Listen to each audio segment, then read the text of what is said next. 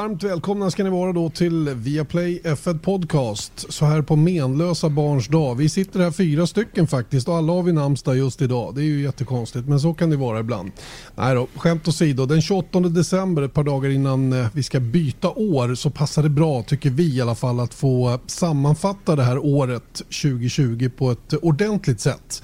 Vi utlovade ju det tidigare, eller hur Erik? Där vi, eh, vi bjöd in Erik och Björn, eller förlåt, Rickard och Björn också för att eh, gå igenom det här ordentligt. Mm. Välkomna Rickard och Björn till Formel 1-podden. Tack så mycket. Tackar. Jan Wirdheim hemma i Whitchurch. Har ni någon snö i England? Jag såg att eh, Northampton-krokarna ska få lite kallt här nu och, och så eländigt några dagar. Ja, faktiskt så har det blivit rätt så mycket kallare nu under de senaste dagarna bara. Så att vi har haft frost men ingen snö ännu. Och Rickard, du har um, badat, vinterbadat hoppas jag? Nej, inte sista veckorna men äh, det var ju riktig vinter några dagar men den är ju totalt borta nu faktiskt. Så är det. Så är det. Och Erik då, du är på landet och eh, tar igen dig efter vilt julfirande. Mm, men man tar inte igen sig när man är ledig med massor av barn. Så det är väl... Eh, jag ser fram emot att börja jobba igen snart. Ja, men framförallt så ser man ju fram emot till någon slags vardag. Det är det man behöver. Eh, svårt när man inte har så himla mycket att göra nu under någon månad eller två innan det sätter igång. Men faktum är ju att det är inte så himla långt bort innan vi drar igång igen. Jag tänker att januari går ju snabbt, det är fyra veckor. Sen är det några veckor i februari, sen är vi ju där, eller hur? Det är inte långt bort, Erik. Nej, nej, det beror på hur man ser på det. Men eh, du har ju din nedräkning, så du håller koll. Så nu tror jag att det är 84 dagar om jag såg rätt på din Instagram. Just det, jag kunde inte hålla mig så jag la upp Stig Blomqvist, the real Stig. Han blev ju världsmästare 1984. Jag tyckte det passade bra då i den där Sportquattron som är en av de coolare bilarna som har gjorts. Men nog om detta nu då. Ska vi, eh, ska vi sätta igång och, och eh, gå igenom lite grann säsongen 2020 Erik? Vad säger du? Mm, det är nämligen så att jag har bett eh, alla deltagare i, den här, i det här avsnittet att ta ut tre stycken eh, grejer från den gångna säsongen som de minns. Och sen så har vi kompilerat ihop det där till olika datum. Så det blir som en tidslinje över säsongen. Och, det som, det, och sen så ska vi avsluta allting med någonting som vi inte kan släppa från den gångna säsongen. Och det är, någon, det är ett välbekant eh, grepp från USA-podden som jag tänkte vi, vi stjälar den här gången. Helt enkelt. Stjälar? Det var ett nytt ord. Den. vi lånar det då. vi ska, inte, inte ge tillbaka det heller, vi bara använder det. Vi ska inte bråka om din svenska Erik, det vore taskigt så här eh, i mellandagarna. Man är ju lite trött ja. och så. Ja, ja. Eh, ja, vem vill börja? Det är ju du det. Är det jag som börjar? Ja, men då vill jag börja vid premiären. Ja, fast jag vill börja vid premiären som, ehm, som skulle köras i Australien. Vi tog oss och flög hela vägen till Australien. Man var superladdad. Visserligen ska jag väl säga att det var ju lite av och till om vi skulle dit. Om vi kunde flyga dit. För redan då hade ju pandemin slagit till. Eh, det var mycket fram och tillbaka vilken väg vi skulle kunna flyga dit. Det var av. Eh, och då var man jättebesviken. Så var det på och så var det jättekul. Och sen så kom vi dit och allting var toppen. Och sen så blev det inget i alla fall. Vad säger ni? Jo, men eh, jag tänkte, jag hade ju också den där, men jag tänkte liksom när jag tänkte på Australien, tänkte jag fredag morgon. Jag tänkte hur, hur annorlunda det, den där helgen blev. Vi, som du sa, vi var där. Eh, torsdagen började man jobba, prata i depån och så började det cirkulera lite rykten och redan torsdag kväll förstod vi ju att det inte skulle bli något. Men kommer aldrig glömma när vi gick till banan fredag morgon när det stod publik utanför banan som inte blev insläppta tack vare att de in, inte hade kunnat eh, bruta, brutit racet så tidigt utan de väntade ju ända till förmiddagen där innan det var helt klart att det inte skulle bli något race. Så att, äh, den, den upplevelsen var ju helt sjuk. Det är en sak som jag inte kommer glömma. Mm. Och det var alltså den 13 respektive 15 mars som ni har pratat om det? Ja, just det. Så är det. Eh, vad säger du Björn? Du var ju med. Ja, alltså det var, det var en konstig situation, eh, allt det där som inträffade. Men det som Rickard säger, jag minns ju när vi var i depån då på torsdagen och, och gick runt och, och hälsade på lite människor. Och, eh, vi var borta hos Haas, minns jag. Det var väl Haas som hade någon som så småningom blev infekterad som testade positivt, eh, dem och, och McLaren. Um, och det här med att, um, ja, för vi kom ju dit rätt så sent i vilket fall som helst. Jag har för mig att jag landade på tisdag tisdag eftermiddag någonting.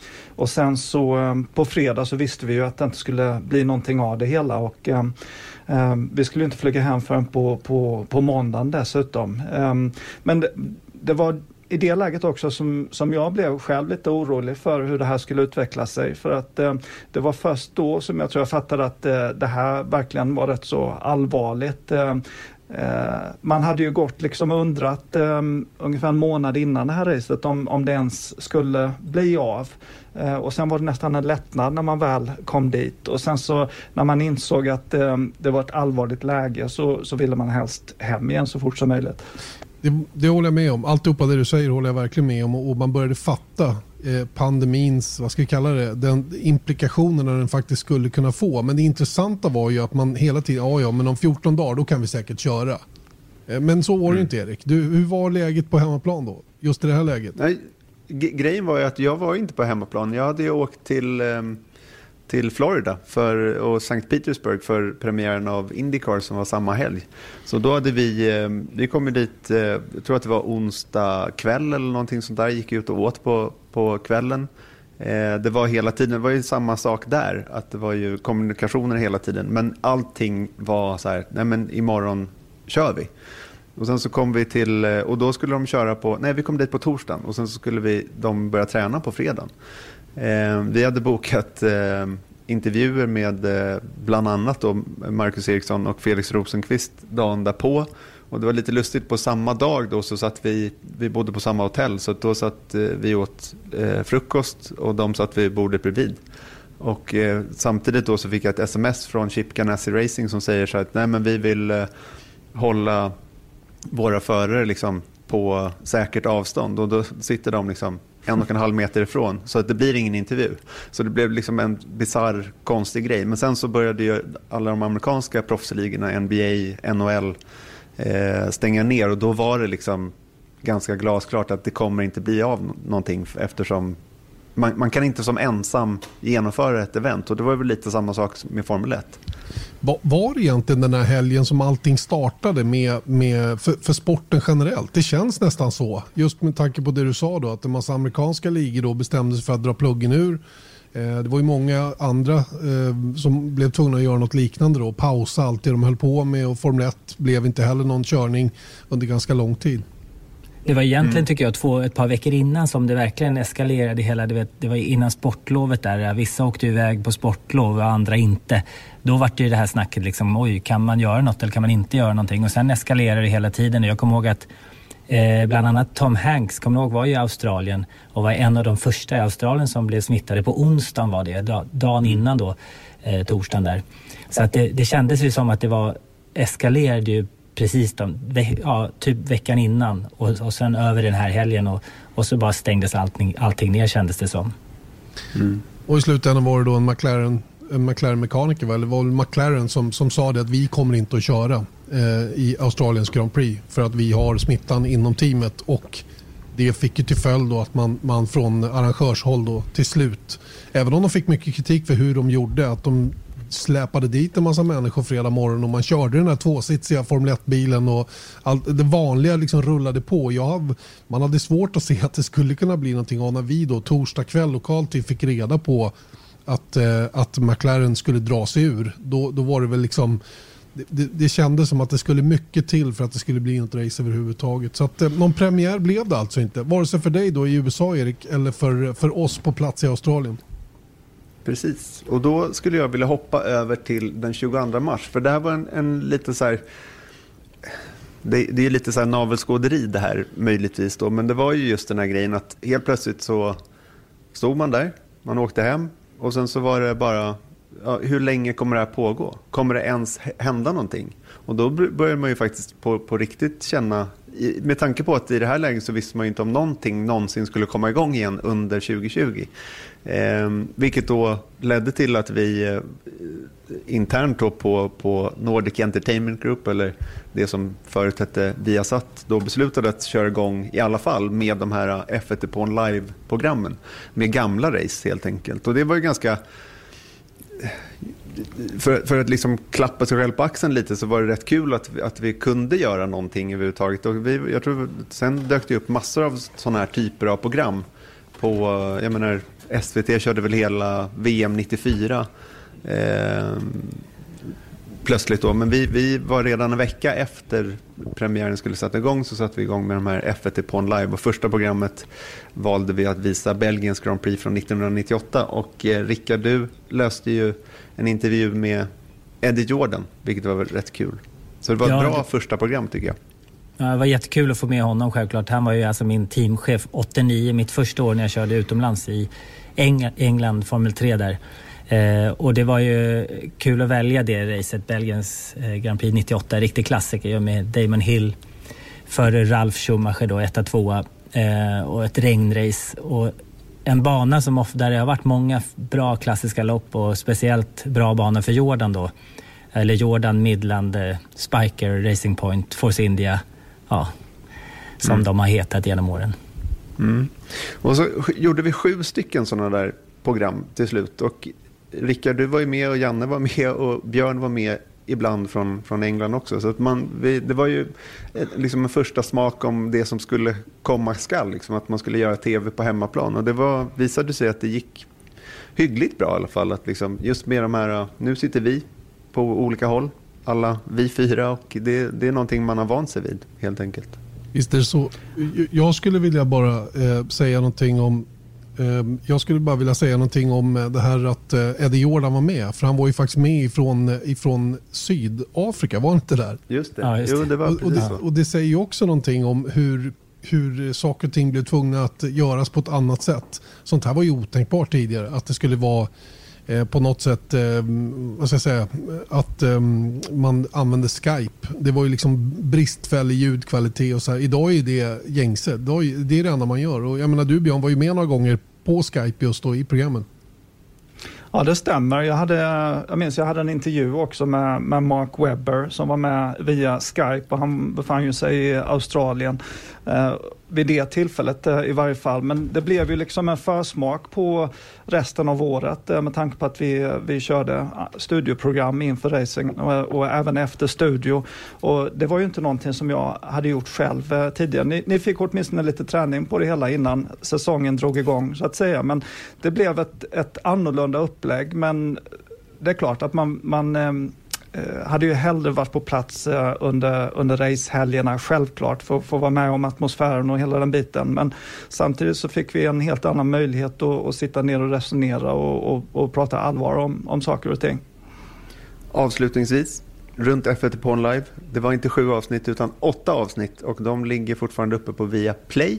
Så att om ni är sugna nu under off-season så är väl det Missade ni dem under, eh, under off-season så att säga så kan ni kolla på dem nu istället. Och jag tycker Erik du är lite blygsam här för det var ju din idé hela grejen va? Var det inte det? Inte att redaktionen ja, det... bestämde men det, du, du, blev ju till och med prisad för det på våra interna prisutdelningar efter året. Visst, jag tror att det var många av de här retroprogrammen som klumpades ihop där lite grann. Men det, det gick fort innan, på sättet vi gjorde på var lite, lite annorlunda med publikinteraktion och, och så vidare. Men jo. nu till nästa datum. Ja, vi hoppar framåt på tidslinjen Björn. För du, ehm, du, ehm, du är en månad till fram, drygt två månader ja, fram. Då, då är vi framme i mitten av maj eh, och de datumen som gäller är mellan den 12 och den 14. Det var ju den 12 som det blev officiellt att eh, Sebastian Vettel inte fick eh, förlängt med Ferrari. Och det var ju jag, skulle, jag var inte direkt chockad för han har haft en, hade haft en del tunga säsonger bakom sig då. Dessutom hade ju Charles Leclerc kommit in i teamet och gjort väldigt bra ifrån sig från början. Men det var väl snarare hur Ferrari valde att meddela det här beslutet.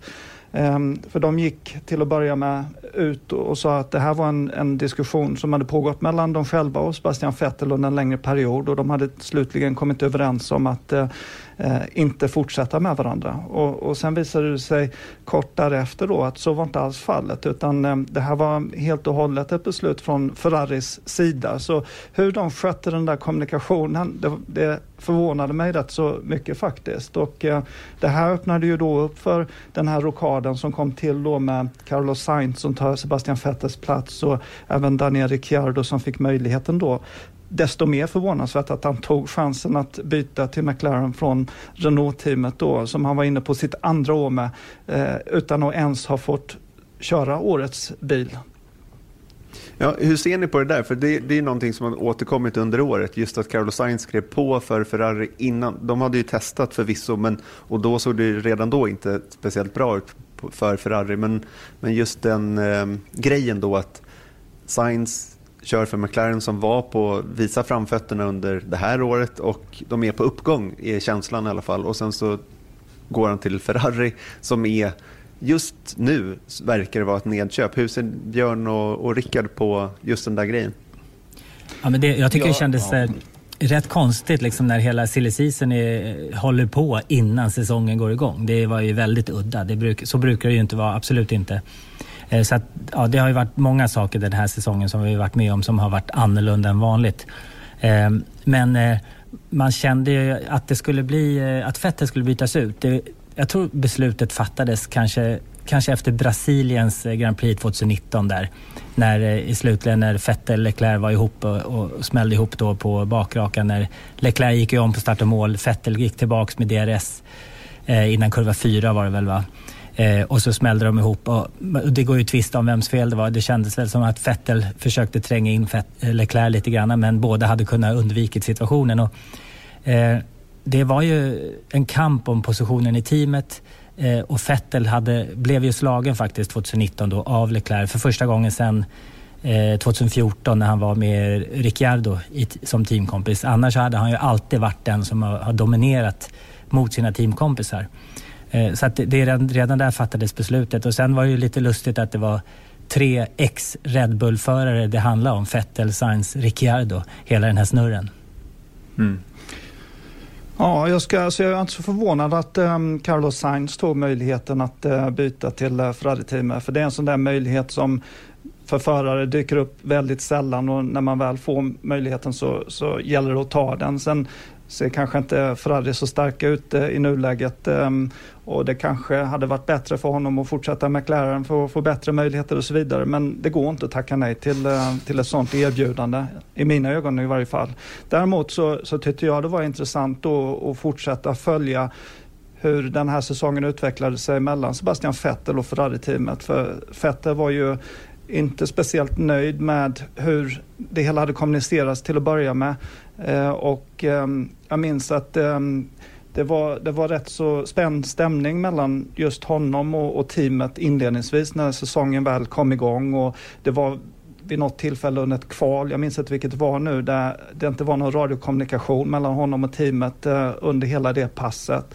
Eh, men sen såg man också eh, så småningom då att det var väldigt viktigt för Sebastian Vettel att eh, eh, fortsätta försöka göra så bra som möjligt av situationen för att kunna avsluta säsongen på, på ett bra sätt. Och så här i efterhand, jag menar i Abu Dhabi så fick vi höra att han, han, han tyckte det var en lättnad att äntligen vara framme vid den sista racehelgen. Så man förstod ju att det hade varit en jättetuff situation för honom att fullfölja det här året eh, under, under de här förutsättningarna.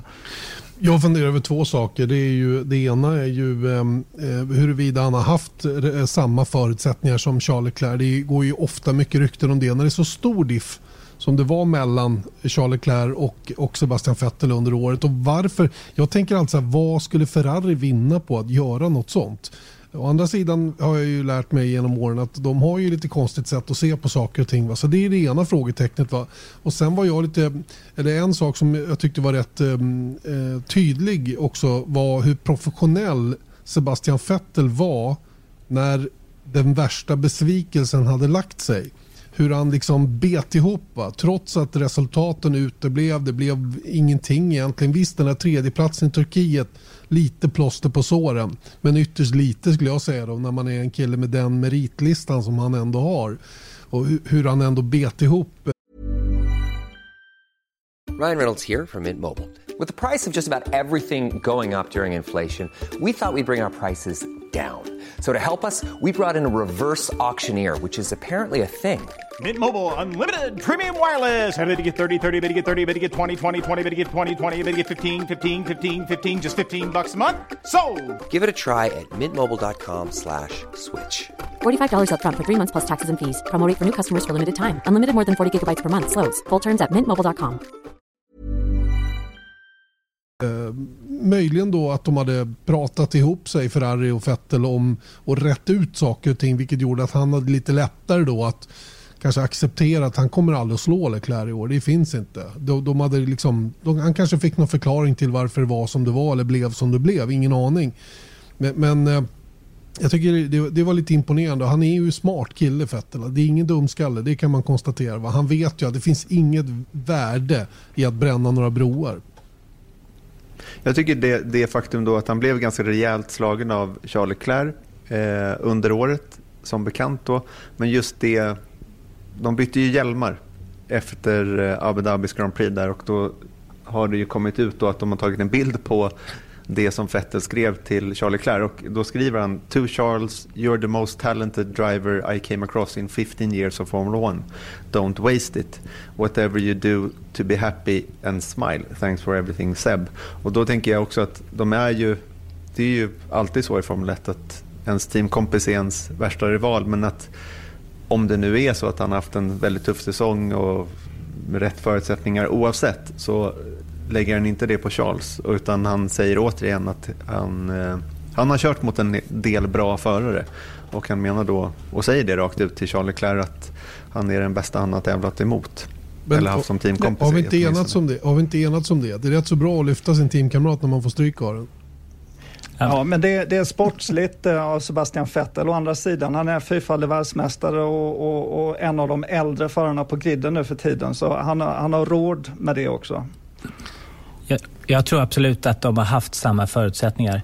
Eh, men någonting som är uppenbart i år tycker jag lite grann, det, det, är när man tittar på resten av griden också. Det är ju faktiskt tre team där det skiljer väldigt mycket mellan förarna. Det är ju Williams, Red Bull och, och Ferrari. Eh, och det, är, det här med high rake-konceptet har vi pratat ganska mycket om.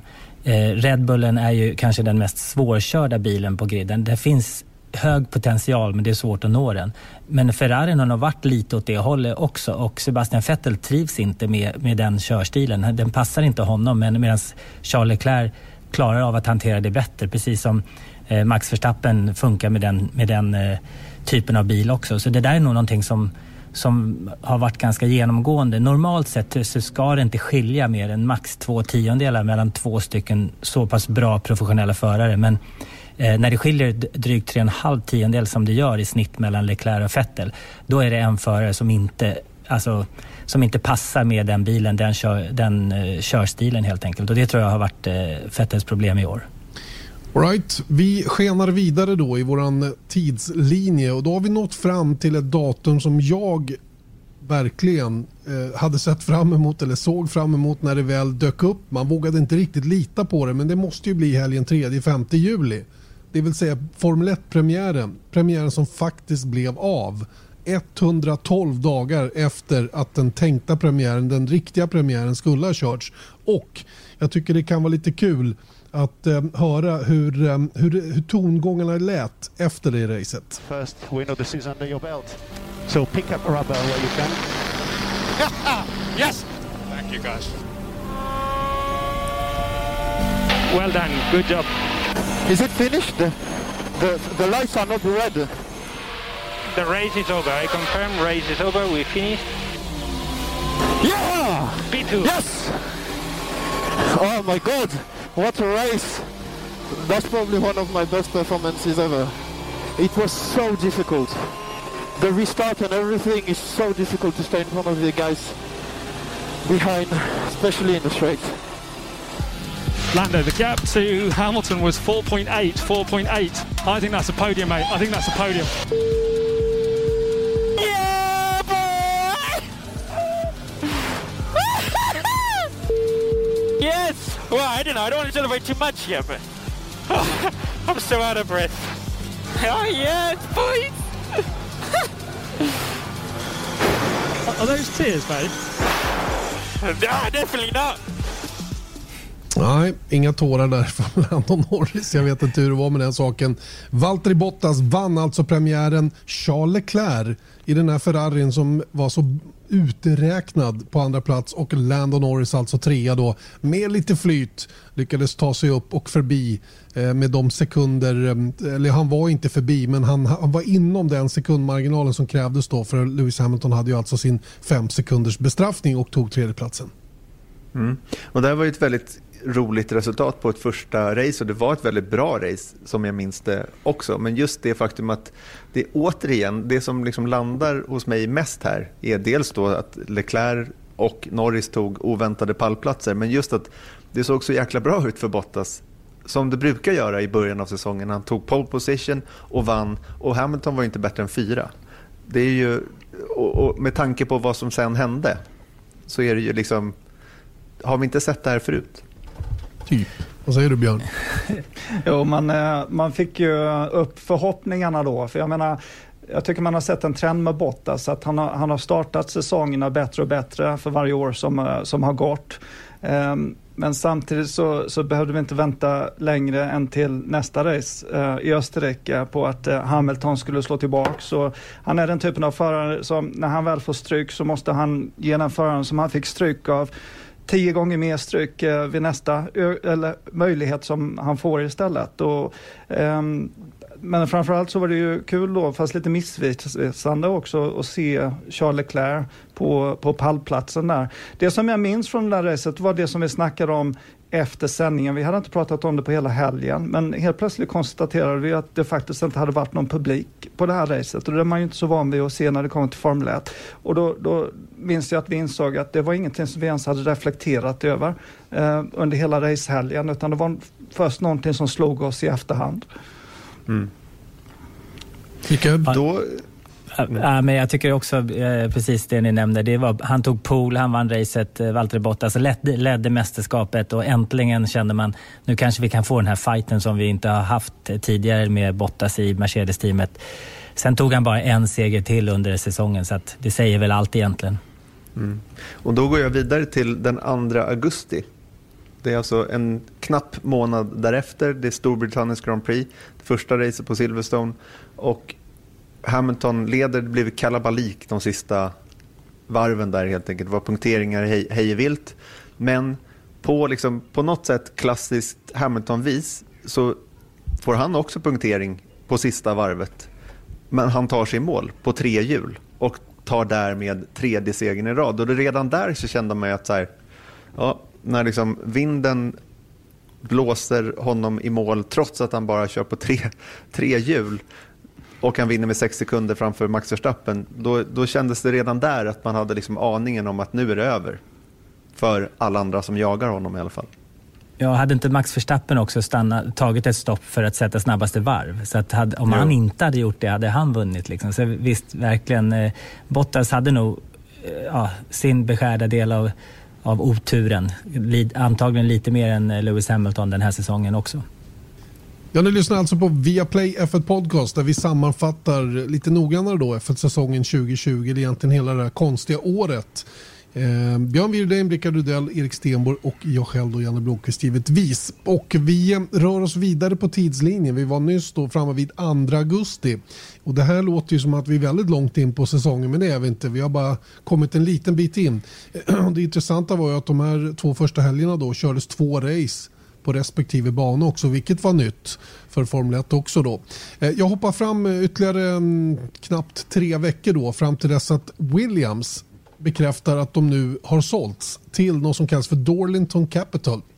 Alltså efter 43 år med Williams-familjen då vid rodret så att säga då så, så fick man nu helt plötsligt nya ägare. Något som har varit på gång under lång tid givetvis. Det har ju varit stora problem för det här teamet att, att orka hålla i Eh, och en stor grej såklart, en, en era som tog slut och eh, man undrar lite grann hur ni ser på, på Williams idag. Då. Jag kan inte påstå att jag har sett någon större skillnad än så länge. Bara det att Claire Williams inte står i depån utan Simon Roberts är tillförordnad teamchef och vad jag förstår blir teamchef också. Eh, Björn, vad säger du om, om Williams och det här, det här eh, ägarbytet? Ja, det var ju på ett sätt eh, lite sorgligt för det var ju det sista Formel 1-teamet som fortfarande var inom ägarfamiljens eh, eh, ska man säga, som, som ägdes då av den ursprungliga eh, familjen som startade, Frank Williams och, och sen Claire Williams som tog över efter honom. Eh, men samtidigt, de har haft det tungt under en längre period eh, med riktigt dåliga resultat. Och visst, det var inte så länge sedan som McLaren var i ungefär samma sits, men de har ju lyckats rädda upp situationen och det verkade ju inte som att Claire Williams kunde få någon vändning på det hela. Och eh, vi fick ju höra då i början på, av året att eh, de var intresserade av att kanske sälja hela teamet eller en viss del av teamet för att kunna generera mer kapital och kunna ta sig ur den här svackan som de är i. Ehm, jag hade kanske inte förväntat mig att de skulle sälja hela teamet och att, eh, att Williams-familjen skulle försvinna helt och hållet, men så blev det. Ja, det är lite en, en historia som går i graven självklart med Williams-teamet så på sätt och vis. Men Eh, det, är nog, det var nog tvunget, precis som Björn säger. De behöver ju kapital och för att vända runt ett sånt här stort team. Det, du sa att du har inte sett någonting just nu och det är klart, allting rullar ju på som vanligt men eh, det kommer ju hända förändringar och eh, vi vet ju att det var han James eh, Matthews som faktiskt vann Formel Renault 94 eh, som är med då i, och, och har köpt Williams-teamet där. Eh, och det ska bli intressant att se vad Jost Capito kan göra som, eh, som ju nu kommer in som, och ska styra då, då teamet. Eh, han var för övrigt chef för Ford när jag körde Ford 2000 så jag träffade honom vid några tillfällen då men då var, var han ju inte speciellt känd i racingkretsar men han, han har ju varit med i, i svängarna ända sedan dess. Då.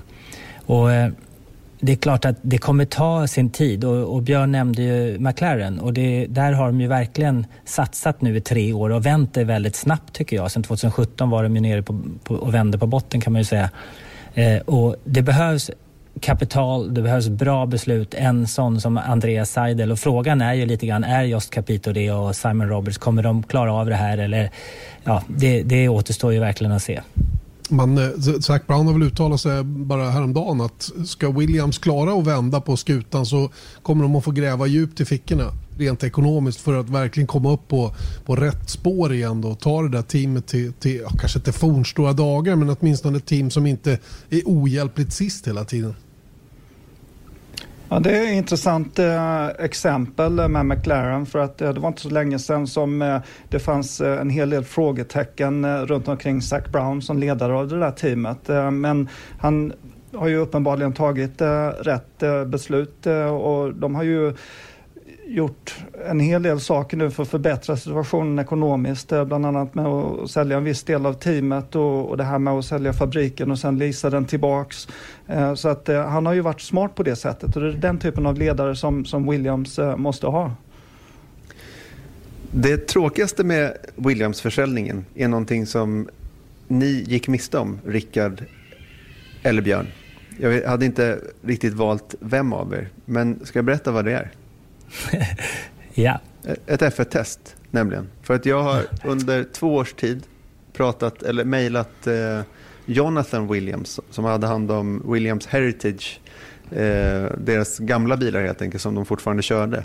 Och det var när vi var i Monaco när du tävlade Björn senast som jag pratade med honom om att sätta någon av er i en gammal F1-bil. En så ny som möjligt hade jag bett om. Och eh, han sa, i förvisso så sa han det varje gång vi pratade, bara, next year will make it happen. Men senast i våras så sa han, next year will make it happen.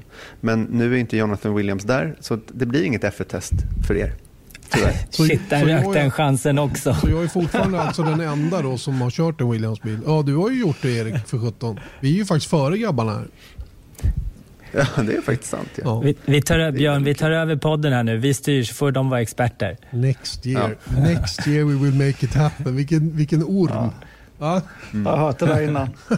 Mm. Eller hur? Fortsätt på tidslinjen Björn. Ja, nu ska vi se vad är vi framme på nu då. Eh, det är alltså den 6 september datumet och det var ju den dagen som eh, Pierre Gasly vann eh, Italiens Grand Prix på, på Monza. Och det var alltså den första franska segern eh, i Formel 1 sedan Olivier Panis vann i Monaco 1996. Och samtidigt Alfa Tauris, eller Scuderia, Scuderia Toro Rossos första sedan 2008 på samma bana. Det var ju Sebastian Vettel som tog den segern. Och det var ju ett helt, helt fantastiskt race.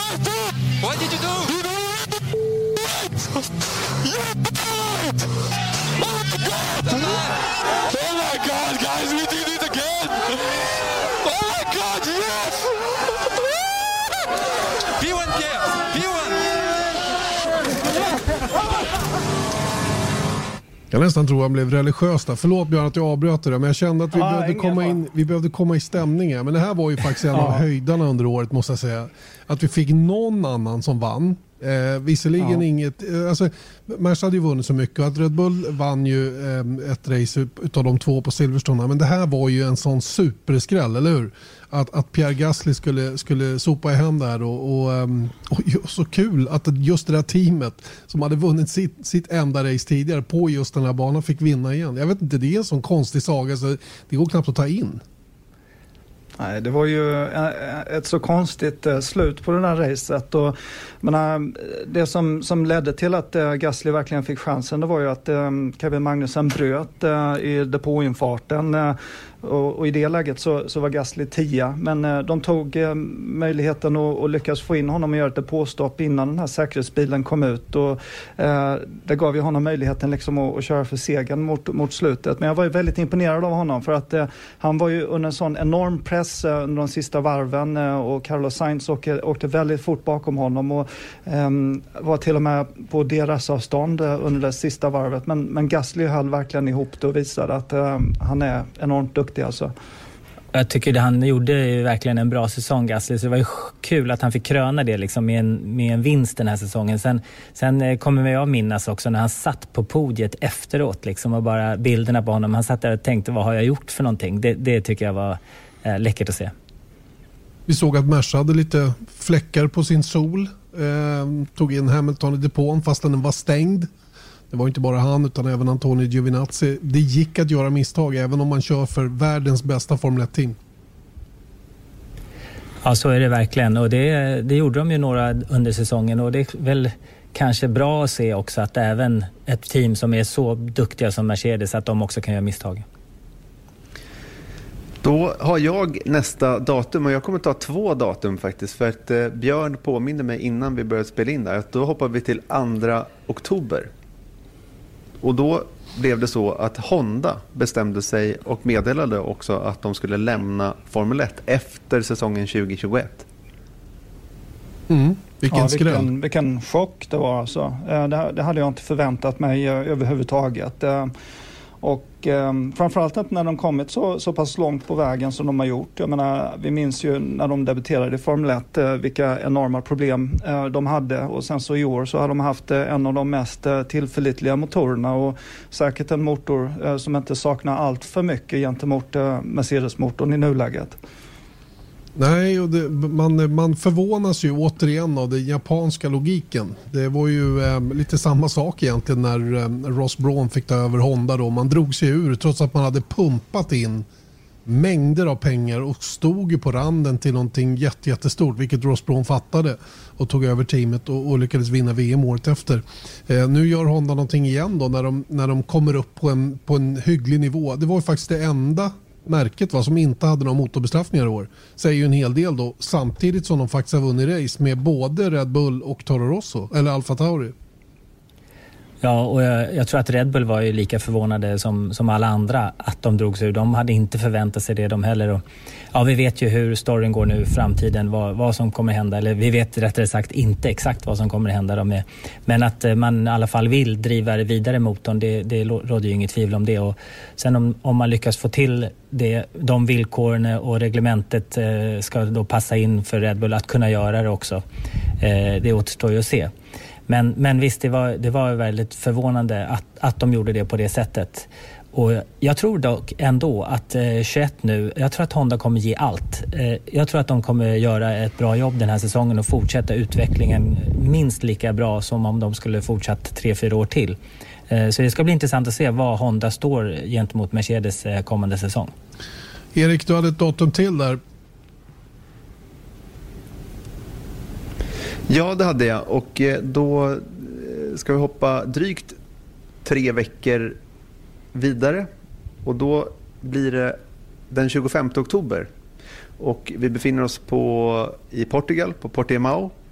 Och Hamilton tar där sin 92 seger i karriären. Och jag vill lägga till här då, apropå Hamilton, vi har redan berört honom lite grann, men han tog alltså 11 segrar av 17 race under 2020. Men han var också ytterst nära att vinna Både på Monza som, som eh, vi pratade om tidigare där han fick bestraffningen och även i Sochi. Och han körde bara 16 race. Så att det blev 11 av 17 men det hade mycket väl kunnat bli, man, man skulle kunna räkna det som 13 av 16 om allting hade gått rätt till.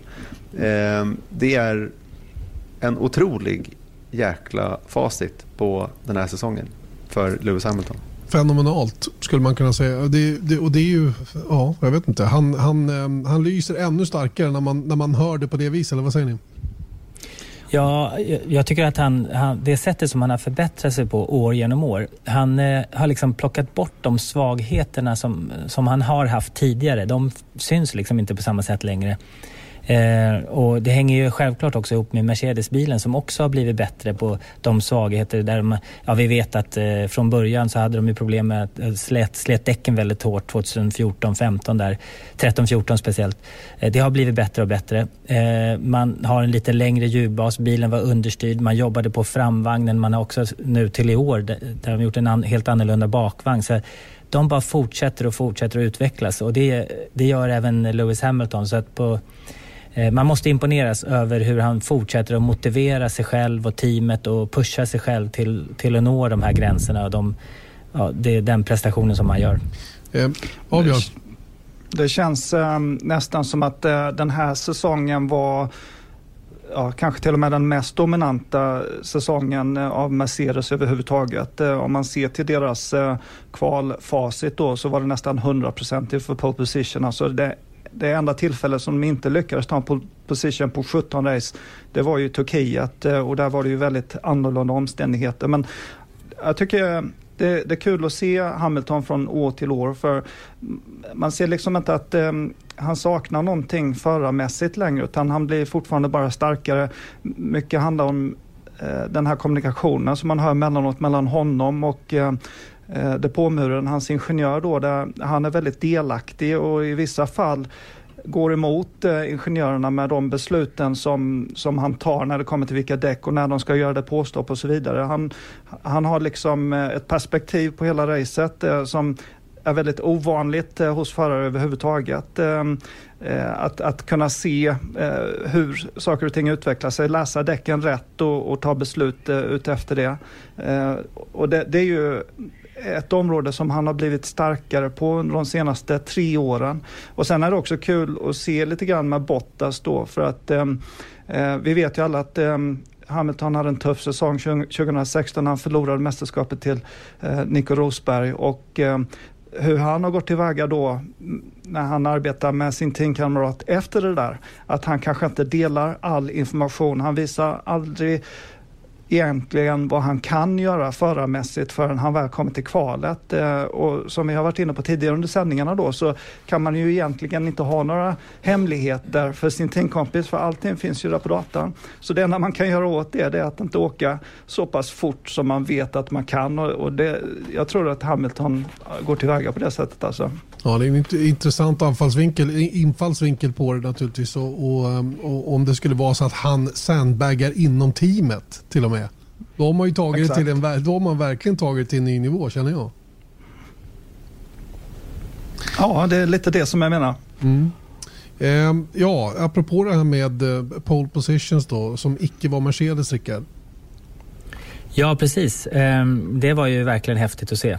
Eh, då självklart när Stroll tog eh, pole position i Turkiet. Och, eh, det var självklart eh, speciella omständigheter eh, med, med den banan som var. Precis som i Portugal så var det nyasfalterad ganska nyligen innan. Det var väldigt, väldigt halt och dessutom då så var det ju blött, regnade.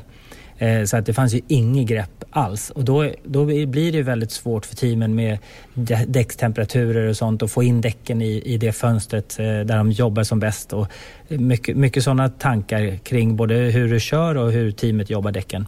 Men, eh, men, men kvalet då var ju eh, det var ju blött, men Peres gick ut på intermediet väldigt tidigt och var ju snabbast på det. Och jag kommer ihåg att Verstappen hade satt sina två bästa, eller bästa två första sektorerna var ju snabbast av alla på regndäck men teamet sa åt honom att komma in och byta till intermediates för man, man vet ju att när Perez åkte så fort så kommer det bli bättre eh, inom bara några varv. Och, så att han gick in då också och satte på intermediate men fick inte upp den farten på intermediate som han hade på regndäck så han hade lite problem att få upp tempen och Stroll bytte också eh, direkt efter uppvärmningsvarvet lite senare än Perez.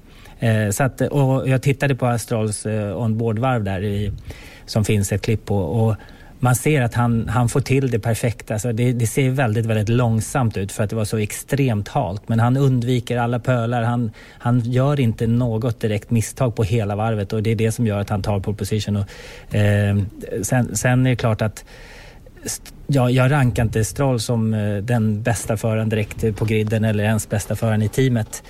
Men, men han ledde 32 varv och, och, vid det tillfället så var det bara två förare som hade lett mer varv eh, den, den säsongen. Var, race nummer 14 av 17 in på säsongen och det var de båda Mercedes-förarna. Så att det, det, var ju häftigt tycker jag av, av Stroll att göra den prestationen. Eh, jag måste säga att när man ser på Stroll när han gör en sån här prestation så är det jättekul. Men jag tycker också att gång efter annan under året så har har det varit så oerhört tydligt var han brister jämfört med Sergio Perez. Han är ju långt ifrån komplett. Att Lance Stroll kan köra racerbil det har han visat flera gånger. Han har ju varit på pallen tidigare och i, i sämre material än det han har åkt i år. Men, men, han har rätt stora brister fortfarande innan han är en förare som man faktiskt kan luta sig mot i ett team. Och det är kanske det de hoppas att han ska kunna plocka upp lite grann från Sebastian Vettel. Men han har ju verkligen haft en läromästare i Sergio Perez. Däremot så tror jag att Perez är också en sån där kille som kanske inte levererar eller delar med sig av precis allt han har i, i, i rockärmen så att säga när han kör. Då. Men, men ehm, man, man, Lance Stroll får mycket skit emellanåt och han är ju en svår person alltså rent socialt, som jag uppfattar det socialt, men när, att möta andra människor, typ media och sånt. Han, han tycker det är jobbigt uppenbarligen. Eh, och, och är svår att tycka om, tycker jag, på det viset. Mm. Eh, samtidigt kan han ju vara snabb i sina bästa stunder, men också ganska medioker andra gånger. Jag tänkte på det där med Stroll. Vi har pratat om honom en del genom åren och även i år. Då, just det där med hans liksom, avighet i mixade zoner. Men jag tänker också lite att jag lyssnade på den här intervjun på Beyond the Grid, alltså Formel 1 egna podcast med långa intervjuer med olika potentater i Formel 1-depån och då är Stroll där. Och då, då upplever man honom ganska annorlunda på något sätt. Och då undrar jag ändå att jag tänker liksom i de här mixade zonen situationerna där man ofta möter honom. Han blir ofta eh, liksom ifrågasatt och sen så är det hela den här grejen med att han har ju, om, om man bara ser från hans perspektiv då, att han är ju den här ultimata paydrivern som, som kommer in med och hans pappa köper ett team som han får köra på. Jag undrar ändå om inte det liksom påverkar en ganska djupt att man känner hela tiden att man är motarbetad. Eller man ska säga. Om det inte är ganska mänskligt att han är lite tjurig. Med, med det sagt så tycker jag fortfarande att han borde liksom ta, ta sig samman och försöka liksom bjuda lite mer på sig själv. Men jag undrar om det inte finns någonting i det där. Att han känner sig liksom själv ifrågasatt hela tiden. Jag, jag vet inte vad han känner överhuvudtaget. Jag tycker bara han uppför sig konstigt. Och, och jag, jag måste säga att jag, jag tycker han, väljer, han plockar och väljer vilka han vill prata med. Och, och på, ett, på ett mycket, mycket oskärmigt sätt. Vissa kan han surra med mycket lättvindigt och, och hela den grejen. Andra som man inte tycker betyder någonting för honom skiter han fullständigt i. Och det, det, är ett osympatiskt sätt att vara tycker jag i alla fall. Men, men han kanske har någon idé om varför det ska vara så eller varför han är som han är. Eller kanske tycker jag, vet, mig vetligen så får han ju ganska raka enkla frågor. Sen är det ju hans egen prestation då, som möjligen gör att han, han känner sig själv då ifrågasatt. Jag, jag, det är min uppfattning i alla fall. Ja, han, jag får han nog inte hålla med om det. Du? Det är nästan, jag tycker man upplever det nästan som ett lite barnsligt eh, beteende eh, emellanåt. Och samtidigt får man ju komma ihåg att han är fortfarande rätt så ung. Och det här med att vara ifrågasatt, det är ju bland det svåraste när det kommer till Formel 1, att man har så mycket uppmärksamhet på sig själv hela tiden. Eh, och, och ja, eh, Eh, vissa förare hanterar det bättre än andra och, och, han, han är väl en av de sämre på det här. Men eh, han borde dra lärdom av det för att eh, han gör det inte enklare för sig själv i varje fall när han uppträder på det sättet. Ja, vi har ju en till stjärna på väg in, ungefär samma bakgrund. Vi får se hur han kommer att hantera de situationerna. Jag tänker förstås på ryske Nikita Mazepin. I övrigt inga likheter de två emellan överhuvudtaget vill jag då påtala samtidigt. Och jag stannar kvar vid den här helgen för att det var ju på söndagen som, eh, som det egentligen hände. Ehm, efter att Stroll hade tagit pole och lett de här 32-33 varven så var det någon annan som gick och vann. Och på sättet han vann det här racet tycker jag understryker så oerhört mycket varför han är världens bästa racerförare just nu. Eh, åtminstone i Formel 1-sammanhang. Eh, och kanske den bästa genom alla tider. Det är väl sånt som aldrig går att fastställa 100%. Men Lewis Hamilton vann det här racet på ett sätt som, som jag tycker var oerhört starkt. Och att göra det samtidigt som han säkrar sin sjunde VM-titel, det blev, det blev så bra. Eh, liksom, eh, kontexten runt omkring den här segern och, och vad det slutade med tycker jag blev fantastiskt. Och inte så konstigt heller att racet blev framröstat till årets race också. Eh, passade ju bra det också på något sätt. Va? Det, det var, jag tycker det var spiken i kistan, pricken över it. Det var Hamilton i sin absolut eh, bästa prestation under 2020. Jag håller med hans körning det racet. Han liksom eh, hade inte farten när det var som blötast. Eh, sen han bara väntade på att racet skulle komma till honom och, och, när det väl gjorde det, när det, var, när det torkade upp lite mer och han hade rätt förutsättningar, då var han där helt plötsligt. Och så att, eh, det, det är ju precis det som han har blivit så bra på. Att, att eh, se vad man behöver göra. Han gjorde det han behövde göra när han hade en bil som inte riktigt funkade. Han, han satte de tider han behövde göra och höll det avståndet. Han visste att han gjorde inte mer än vad bilen klarade av. Många andra skulle överkört, eh, snurrat, kört av. Men, men eh, är verkligen, det, det är ju det som gör han så imponerande. Det är ett av två race eh, som jag tycker utmärker honom speciellt eh, just i år och det har att göra med det här som jag pratade om tidigare. Att eh, han är kapabel att ta egna beslut. Det är i Turkiet på det sättet som han vann det racet. Som ni var inne på då under, under långa perioder så hade han inte fart att vara med och, och fightas om, om segern utan han tappade till ledaren istället. Men det är det racet och det är eh, racet på Imola som han vann på ett liknande sätt. Eh, han, han bidade sin tid eh, och, och, och lät det här racet komma till, till honom själv. Ja, väldigt bra gjort i alla fall och någonting som fastnade hos mig. Eh, vi flyttar fram i kalendern, eller på vår tidslinje, eller hur Rickard? Ja, det stämmer. Det är 29 november och eh, ja, du och jag satt ju och kommenterade racet eh, på, i Bahrain då, Sakir. Och eh, det var ju självklart Grosjeans, eh, den här kraschen som han gjorde då eh, på första varvet. Och det, jag har aldrig varit med om något liknande och ganska snabbt när vi satt och pratade efteråt så kom jag att tänka på Gerhard Berger som sa i, på Imola, tror jag det var, när den, när det liksom, när den tog eld, den bilen. Men man höll ju andan och bara undrade vad har hänt? Och det, när, när han efter ett antal sekunder, om det var 28 sekunder eller vad det var, hoppade ur elden vilken lättnad man drog och bara helt otroligt och ännu mer otroligt när man såg bilderna efteråt hur bilen satt fast i räcket, hur den hade brutit sig tur. Eh, man hörde liksom andra förare hade sett det i backspegeln och hur liksom, vad hänt, hur går det? Och det, var, det var en händelse som jag kommer nog bära med mig, eh, inte bara det här året utan lång, lång, lång tid framöver. Och sen när man tänker tillbaks lite grann på det här så just eh, Frankrike har ju haft sin... Eh, de har ju verkligen blivit drabbade då. Jules, Bianchi 2014, Suzuka och vi vet Antoine Hubert förra året i Formel 2 på, på Spa i Belgien som omkom. och så nu var det då Grosjean men lyckligtvis så klarade han sig då från det här. Men nej, vilken eh, händelse. Men han var inte så säker på att klara sig själv när han väl satt där. Kan vi höra här. I try again. I'm stuck. And there and then comes the part which is the less funny one. Funny is not the word, but the most scary one is is I sit back down, all my muscle relaxes, almost not have a smile, but in peace with myself, thinking I'm dead, I will die, and then I thought, which part's gonna burn first? Is it the foot? Is it the hands? Is it gonna be painful? Uh, very very strange feeling. You know, I think you know sometimes we we are close to death. We're a bit scared. This time, death for me was was here, and I, I named it Benoit. Don't ask me why.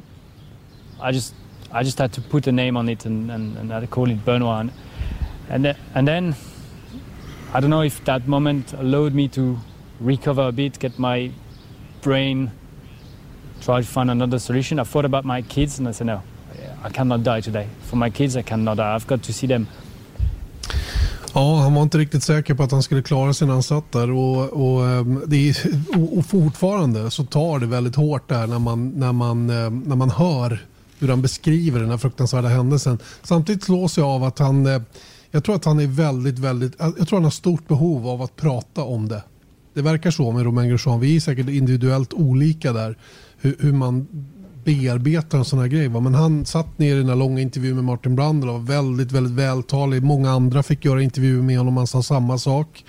Eh, man ser honom nu lägga ut mycket bilder på sina händer. Han pratar om hur konvalescensen går. Och hela den här. Han behöver verkligen bearbeta det här för att på något sätt komma ut på andra sidan. Jag vet inte hur ni ser på hans sätt efteråt.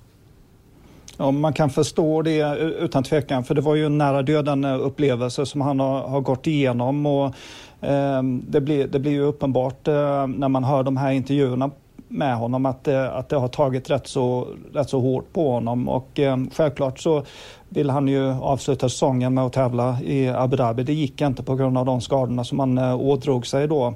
Eh, men jag undrar vad som kommer hända i framtiden med, med honom och, och hans karriär. Vi vet ju att eh, han har planer på att köra Indycar som är en erkänt farlig serie, framförallt när de kör på valbanor. Om det har förändrat hans tankesätt när det kommer till att och eventuellt ha en möjlighet att köra Indycar exempelvis. eh, exempelvis. Säger du Erik? Ja, alltså jag tycker det har blivit ganska tyst runt just Indycar på, på senaste tid. Men jag tycker, eh, det kändes ju som att det var en väldigt sån där eh, upp på hästen igen. Han ville väldigt gärna köra i Abu Dhabi. Och sen så när det blev stod klart att han inte skulle göra det, då, då, då känns det som att, eh, nu bara hittar jag på, eller liksom försöker tänka mig att, att det kan bli eh, lite annorlunda i huvudet. När man liksom får den här distansen till bubblan som Formel 1 ändå är hela tiden. Att jag måste köra, jag måste köra. Jag tänker på en grej som du sa Björn tidigare i år när vi gjorde någon eh, liknelse då runt att tappa sin styrning i, i, i, i Formel 1. Att sen när man väl liksom, när det visar sig att det inte eh, på något sätt att man liksom lugnar ner sig i, i tanken runt att det alltid, alltid måste fortsätta Formel 1-karriären eller racingkarriären. Så jag, jag, kan tänka mig att han har fått en liten tankeställare av det här på ett djupare plan att han ens ska köra vidare och kanske framförallt Indycar. Det, det, tror jag också, att man kanske väljer någonting annat i sådana fall. Och, eh, man pratar med familjen, man, med barnen och man får, och, som du sa, nu är det liksom säsongsuppehåll och, eh, och det har blivit helt tyst om det. Så att, eh, jag skulle inte bli förvånad om han eh, i alla fall väljer en annan typ av racing, kanske då eh, lång, långlopp eller alltså Endurance World Championship eller någonting sånt. All right. sista, sista datumet då, eller egentligen sista två datumen då på vår tidslinje Björn. Ja, de datumen som vi har här det är 30 november och 6 december och det var ju då Hamilton testades positivt för covid-19 och det innebar ju att George Russell fick eh, chansen att uh, köra Sakirs Grand Prix den 6 december och det var ju då det racet som Sergio Perez uh, vann. Och det var förmodligen också det som gav honom den här livlinan uh, hos Red Bull inför nästa år. Fascinerande. Vilken story och vilken diskussion som startade efteråt Rickard med pratet om att bilen är det enda som betyder något. När Russell gick från en bil till en annan och den här andra som han satt uppenbarligen rätt obekvämt i, han för stora fötter för att få plats vid pedalerna och så vidare och så vidare. Ändå på väg att vinna racet. Så är det, men och det kanske mest eh, utifrån tror jag, utifrån Formel 1, den nära Formel 1-världen som vet vilken förare George Russell är. Många vet, alltså, jag rankar honom riktigt, riktigt högt. Han vann Formel 2 före eh, ska vi säga, De Vries, Norris, nej, Norris Lando Norris och, och Albon var det som var tvåa. Botox Cosmetic, out of botulinum toxin A, FDA approved for over 20 years. So, talk to your specialist to see if Botox Cosmetic is right for you. For full prescribing information, including boxed warning, visit BotoxCosmetic.com or call 877-351-0300. Remember to ask for Botox Cosmetic by name. To see for yourself and learn more, visit BotoxCosmetic.com. That's BotoxCosmetic.com. det. Eh, och han har totalt dominerat sina teamkompisar i kval. Han har gjort vad man kan göra i, i, med en Williams-bil. Så att jag var inte så förvånad över att han, han gjorde det riktigt, riktigt bra i Mercedes. Sen kanske han till och med överträffade förväntningarna som man, de högt ställda förväntningarna som man kunde ha på honom. Eh, det var ju så perfekt för honom. De, och kanske, kanske lika bra att han inte körde Abu Dhabi för han hade redan bevisat så, så, liksom så mycket han bara kunde. Eh, så, att, så att på det sättet så kanske det mer taskigt för Valtteri Bottas som inte fick chansen då, då att kanske göra det lite bättre eh, en andra gång. Men, men visst, jag, jag tycker att han, eh, han är värd en sits i Mercedes eh, och som vi vet så har ju Hamilton fortfarande inte signat. Eh, men eh, det är väl 2022 som han lär, lär sitta där tror jag. Ja, Rickard har helt rätt och, och det, han är ju väldigt underskattad inom Formel 1, åtminstone George Russell och det är ju bara för att han har suttit i material, han har inte kunnat eh, bevisa hur pass duktig han är. Men eh, som, som Rickard sa då, han vann Formel 2 till och med under sin debutsäsong och det var efter att ha vunnit Formel 3 under sin debutsäsong. Och det är ju ingen som har lyckats med, med det sen Charles Leclerc gjorde det. Så att eh, sen när han väl gick till Formel 1 så var det nästan orättvist för han fick ju den minst konkurrenskraftiga sitsen i förhållande till de andra två förarna då som han hade slagit i Formel 2-serien då året innan, eh, Lando Norris och Alexander Albon. Men jag, är inte direkt förvånad att det gick så pass bra eh, när han fick göra sin debut med Mercedes. Men samtidigt så kom det igång en diskussion som jag själv tycker är lite konstig ur förra perspektiv. Det här med att Eh, vem som helst kan vinna den bilen och att han helt plötsligt skulle vara på samma nivå som Lewis Hamilton. Det stämmer ju inte.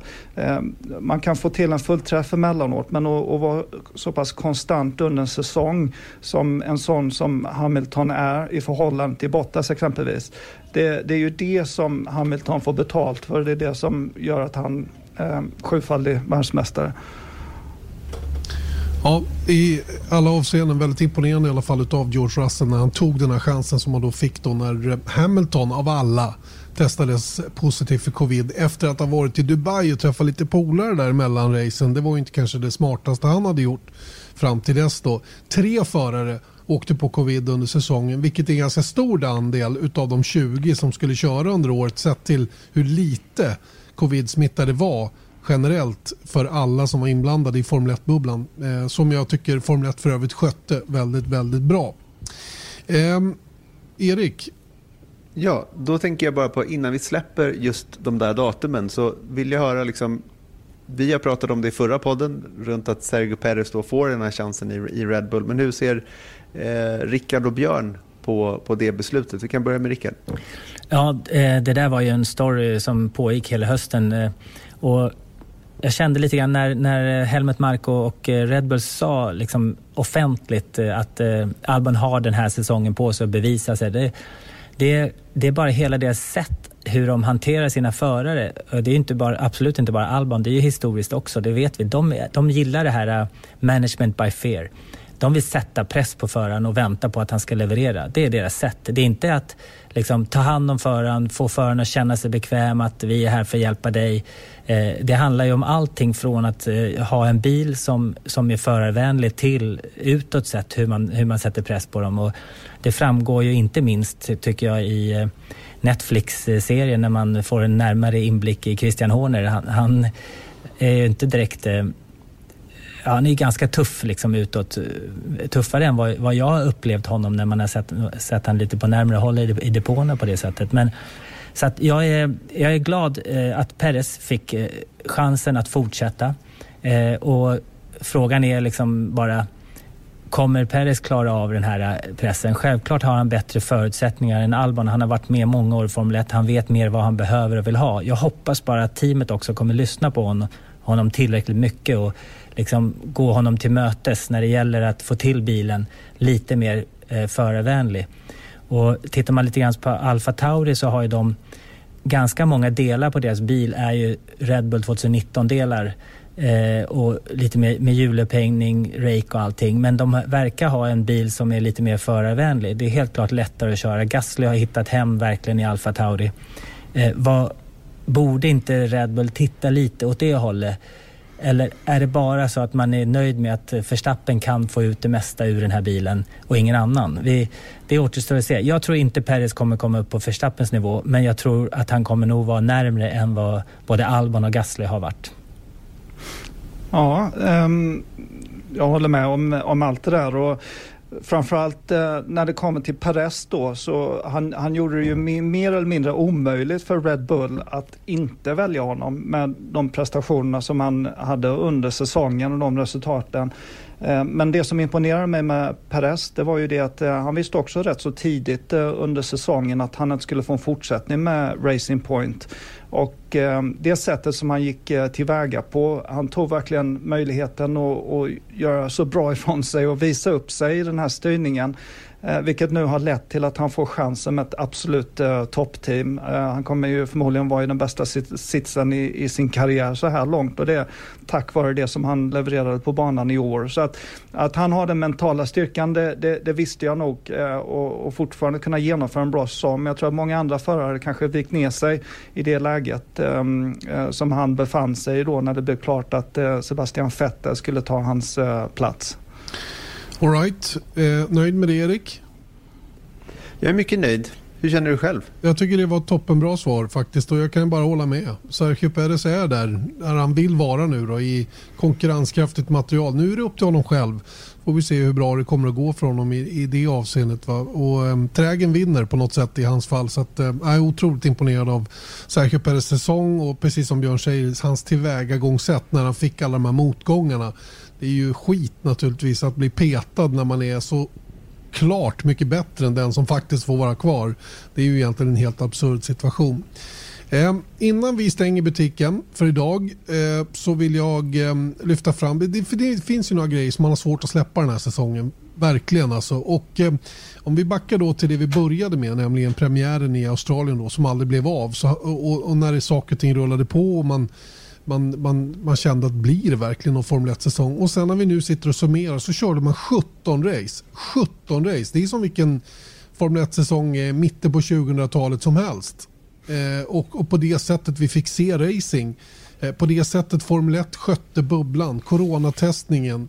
Eh, Björn, du var där på ett, vid ett tillfälle i, i Belgien och fick se det på nära håll. Alltså, alla de här grejerna sammantaget. Jag är så sjukt imponerad av vad den här organisationen lyckades få till Eh, och det kommer jag inte att glömma på lång tid. Alltså, det var historia vi fick vara med om och precis som Mange Andersson, vår fotograf sa, han var en av tio fotografer som åkte med på alla racen, i stort sett alla race för hans del.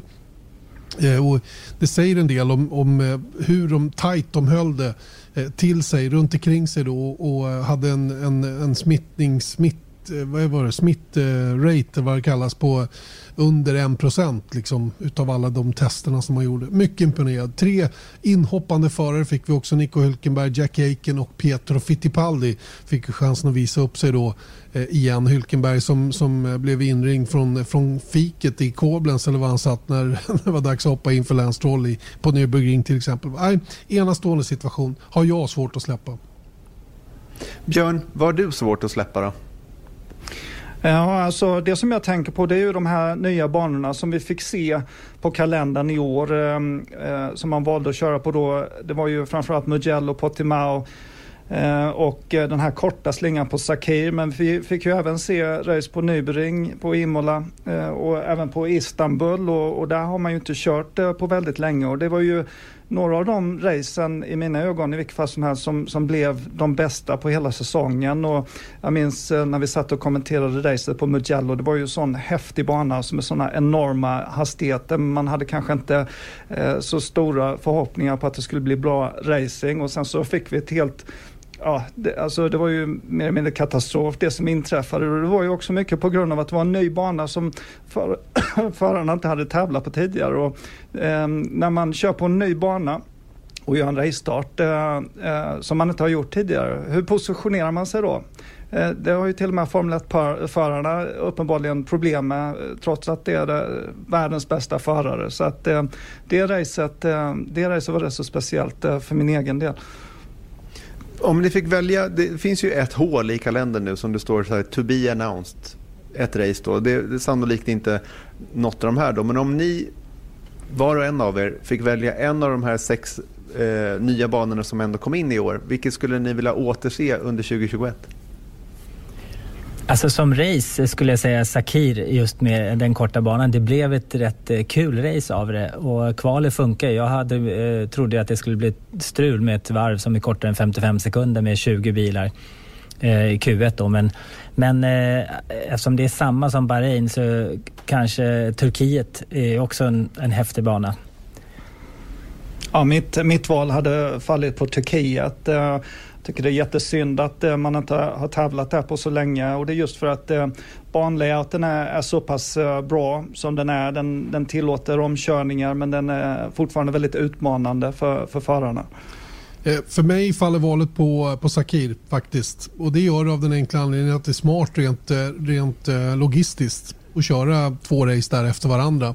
Så som det är upplagt i kalendern nu. Då. Man kan flytta det där hålet något snäpp eh, som, som finns just nu då, som race nummer fyra eftersom som Bahrain körs som race nummer två. Eh, och då skulle man kunna köra Sakir som race nummer tre och sen eh, hoppa vidare då till, till Kina är det va? Som ska ligga där i, i trakterna. Och det, det, det för mig eh, det är hål i huvudet att inte göra det. Nu när det finns ett hål och det finns en banlayout som bjöd på ett riktigt, riktigt bra race. Så att, eh, jag stannar gärna på Sakir en gång till. Mm. Och Rickard, vad kan inte du släppa? Ja, det är egentligen många saker, men jag tänkte mig en liten lättare sak eh, som jag kom bara ploppa upp i huvudet. Det var ju eh, Hamiltons Chewie. Eh, och det var ju så, Ricciardo missar ju göra sin på Nürburgring, den klassiska när han dricker eh, skumpa ur sin sko. Eh, han har ju fått många andra personer att göra det med honom ibland. Då. Eh, bland annat var det väl Gerard Butler eh, en gång och några, av, några teamkompisar bland annat. Då. Eh, men hans förvåning när eh, Lewis Hamilton sa någonting till honom på podiet, “Take your other show off”. och han bara “Va?” Eh, så, bad, så bad Hamilton då eh, Ricciardo att ta sin andra sko. Eh, så gjorde han den här showen tillsammans med Daniel Ricciardo. Det, var, det tycker jag var lite kul för det var väl inte den föraren man hade förväntat sig att kanske göra en show med honom. Men, han han lättade på slipsen lite. ja, och sen sa han faktiskt efteråt att nästa gång kommer jag använda min egen sko. Mm. Det är nog smart. Erik vad vet vi om, vad vet vi om Cyril Abitebols eh, tatuering som han skulle göra? Om, om, någon, eller om Ricciardo tog en, en pallplats, han tog ju två, då skulle han ta, göra en tatuering. Jag vet inte hur det blev med den. Man har inte sett ja, men det var, Nej, jag har inte heller sett något. Men Abiteboul skulle få välja plats medan Ricciardo skulle få välja hur den skulle se ut. Det är det enda som, som är sagt. Och men, den skulle ha eh, viss tror... lokal förankring till var det hände va? Just det, just det. Mm, mm. Så att, eh, vi får väl se. Det, det lär väl komma ut på sociala medier när det är gjort gissar jag. Hoppas det i alla fall. Så Erik, avslutningsvis då. Vad har du svårt att släppa säsongen 2020? Jo, men inför det här eh, avsnittet då så tittade jag igenom lite statistik och noterade då att det är 30 13 olika förare. Alltså Hamilton, Bottas, Verstappen, Albon, Sainz, Norris, Gasly, Vettel, Leclerc, Perez, Stroll, Ricciardo och Ocon. Alla de tog åtminstone en pallplacering under 2020. Och det är alltså lika många eh, olika pallplatsbesökare som under säsongen 2012.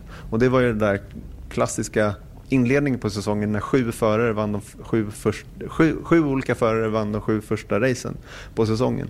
Och eh, i det här fallet var det då fem stycken som tog, tog segrar. Men ändå, det var liksom, och det som det säger mig någonstans att den här säsongen var liksom förutsägbar ganska tidigt, vilket vi konstaterade för, för en liten stund sedan, runt att Hamilton skulle vinna det här. Han skulle ta sin sjunde VM-titel, han skulle ta sin 92 seger och så vidare. Men det var så otroligt många stunder under den här säsongen som var klassiska, tycker jag. Och det är det som, tror jag, får folk att säga att det här var den bästa Formel 1-säsongen på mycket länge, trots att Hamilton vann hyfsat enkelt den här VM-titeln. Och vilket jag är helt fin med att han vinner. Så länge, för bäste mannen ska vinna. Men om vi bjuds på underhållning runt omkring där då har jag absolut noll och inga problem med att det är Hamilton som återigen då tar en VM-titel, hans sjunde i det här fallet. Då. Så att, eh, det får vi väl se som ett gott betyg det du just räknade upp då Erik för säsongen 2020. Vilket leder oss in på sista frågan.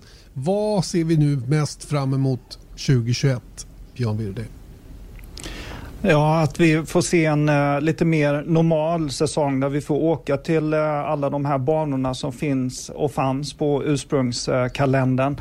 Uh, och um, som vi snackade om tidigare så, så är det ju imponerande hur Formel 1 skötte sig under den här säsongen med så pass låga smittal inom de här bubblorna och de har ju faktiskt bevisat för alla länder, myndigheter och, och arrangörer att eh, det går att genomföra en Formel 1-säsong på ett säkert sätt. Eh, så därför så är jag förhoppningsfull att vi får se ett lite mer normalt år nästa år.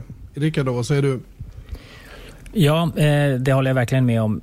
Men om man tittar lite grann på racingen då så tycker jag att det är trist att vi behöver dela upp det i ja, teamen i 2 plus 5 plus 3 kan man väl säga. Om det är då Mercedes, eh, Red Bull 1 2 så har vi fem team faktiskt i mittfighten och sen har vi tre team i bakre fältet. Jag skulle vilja se att eh, Red Bull är med och utmanar. Hoppas att Honda verkligen har, gör någonting bra och kanske har den bästa motorn kommande säsong. För då kommer Max Verstappen kunna vara med och fighta som VM-titeln och det skulle vara riktigt kul för det har vi inte fått sett på så många år. Så att eh, den fighten skulle jag vilja se, det, det drömmer jag om. Sen, sen är det klart att det är lite oroväckande när eh, Mercedes slutar att ta med, upp, ta med några större uppdateringar eh, till race. Eh, de la ner det i Spa, Belgien. Det är ganska länge sedan så att de har inte suttit stilla sedan dess. Så att det är klart att det inte kommer vara lätt att slå en Mercedes även om Red Bull kanske har, kanske då med förhoppningar har den bästa motorn. Erik? Jag ser allra mest fram emot, om jag ser det rent personligen, vad jag, vad jag vill göra. Det är först, först att få en spruta någon gång. Så att jag igen kan få besöka en racerbana. Det var mm. alldeles för länge sedan. Jag var på en racerbana i mars som sagt, men jag såg inga bilar på den. Och det är en stor del av varför jag gör det här, att, att få, få vara i den miljön på något sätt. Och jag tror att eh, när nu vaccinet kommer, jag blev väldigt lycklig, för jag hörde igår när, när eh, vaccinen nu började eh, ges i Sverige. Att jag trodde att man skulle få vänta till liksom augusti-september men nu så sa de att de har förhoppningar att alla vuxna som vill ha vaccin ska ha fått det till midsommar. Och då tänker jag så här, tänk om man kunde få vara på en Indy 500 mm. där i slutet av maj utan att vara superrädd. Du tror att det blir det ett Indy 500 i slutet på maj alltså? Ja, men om det nu blir det, då är det i alla fall ganska nära midsommar. Då kanske man inte är absolut sist i alla fall att få det där vaccinet. Så man Sant. skulle kunna åka dit. Det är lite så jag tänker. Liksom. Det är faktiskt vad jag ser fram emot allra mest också. Eftersom det för första gången, tror jag, på åtminstone väldigt, väldigt länge inte körs Indy 500 samtidigt som Monacos Grand Prix. Så har jag en dröm och en förhoppning om att vara i Indianapolis på Indianapolis Motor Speedway in person och se Indy 500 live. Oavsett om jag jobbar eller inte så kommer jag vara, försöka vara där och, eh, och se det här racet som jag tror är en sån, eh, det är, det är ju en sån ikon faktiskt i, inom racing att det, det, måste, det, det är på bucket list grejen. Jag har sett Le Mans, jag har varit på, på Monacos Grand Prix och sett det. Nu fattas bara den sista i The Triple Crown och i år ges ju faktiskt den möjligheten. Jag ser fram också mot den där Formel 1-testen som du lovar Erik. Det Nej men det var ju jag ju. vara. ja, fast det, det, var ju... Du har redan kört Formel 1 Björn, det är min tur. Det, det, var ju hela poängen där att Jonathan Williams inte är med i matchen längre så att det blir inget Formel 1-test. Erik, det där måste du lösa, det har du förstått nu. Och vi ska inte ha något kvalrace i gokart i alla fall i Abu Dhabi för att avgöra vem som ska köra. Gärna två bilar samtidigt. det blir två bilar, ja, precis. Vi tar inte bara en, vi tar ja. två bilar. Hörrni, eh, god fortsättning på er, både Björn och Rickard. Tusen tack för att ni tog er tid och var med i, i veckans avsnitt av F1-podden. Erik, du och jag tillbaka om en vecka igen. Då har vi passerat nyåret och inne på 2021. Får vi se vad vi lyckas gräva fram och prata om till dess. Mm. Någonting ska vi väl hitta på. Garanterat. För är det någonting jag kan så är det prata. Och länge och mycket. Eh, ha det jättebra allihopa. Vi hörs eh, med podden om en vecka igen. Och eh, ha det bra nu Björn i England och Rickard på paddelbanan dit han eh, vibrerar för att få sticka just nu. Och Erik tar hand om dina barn nu. Vi hörs. Hej då!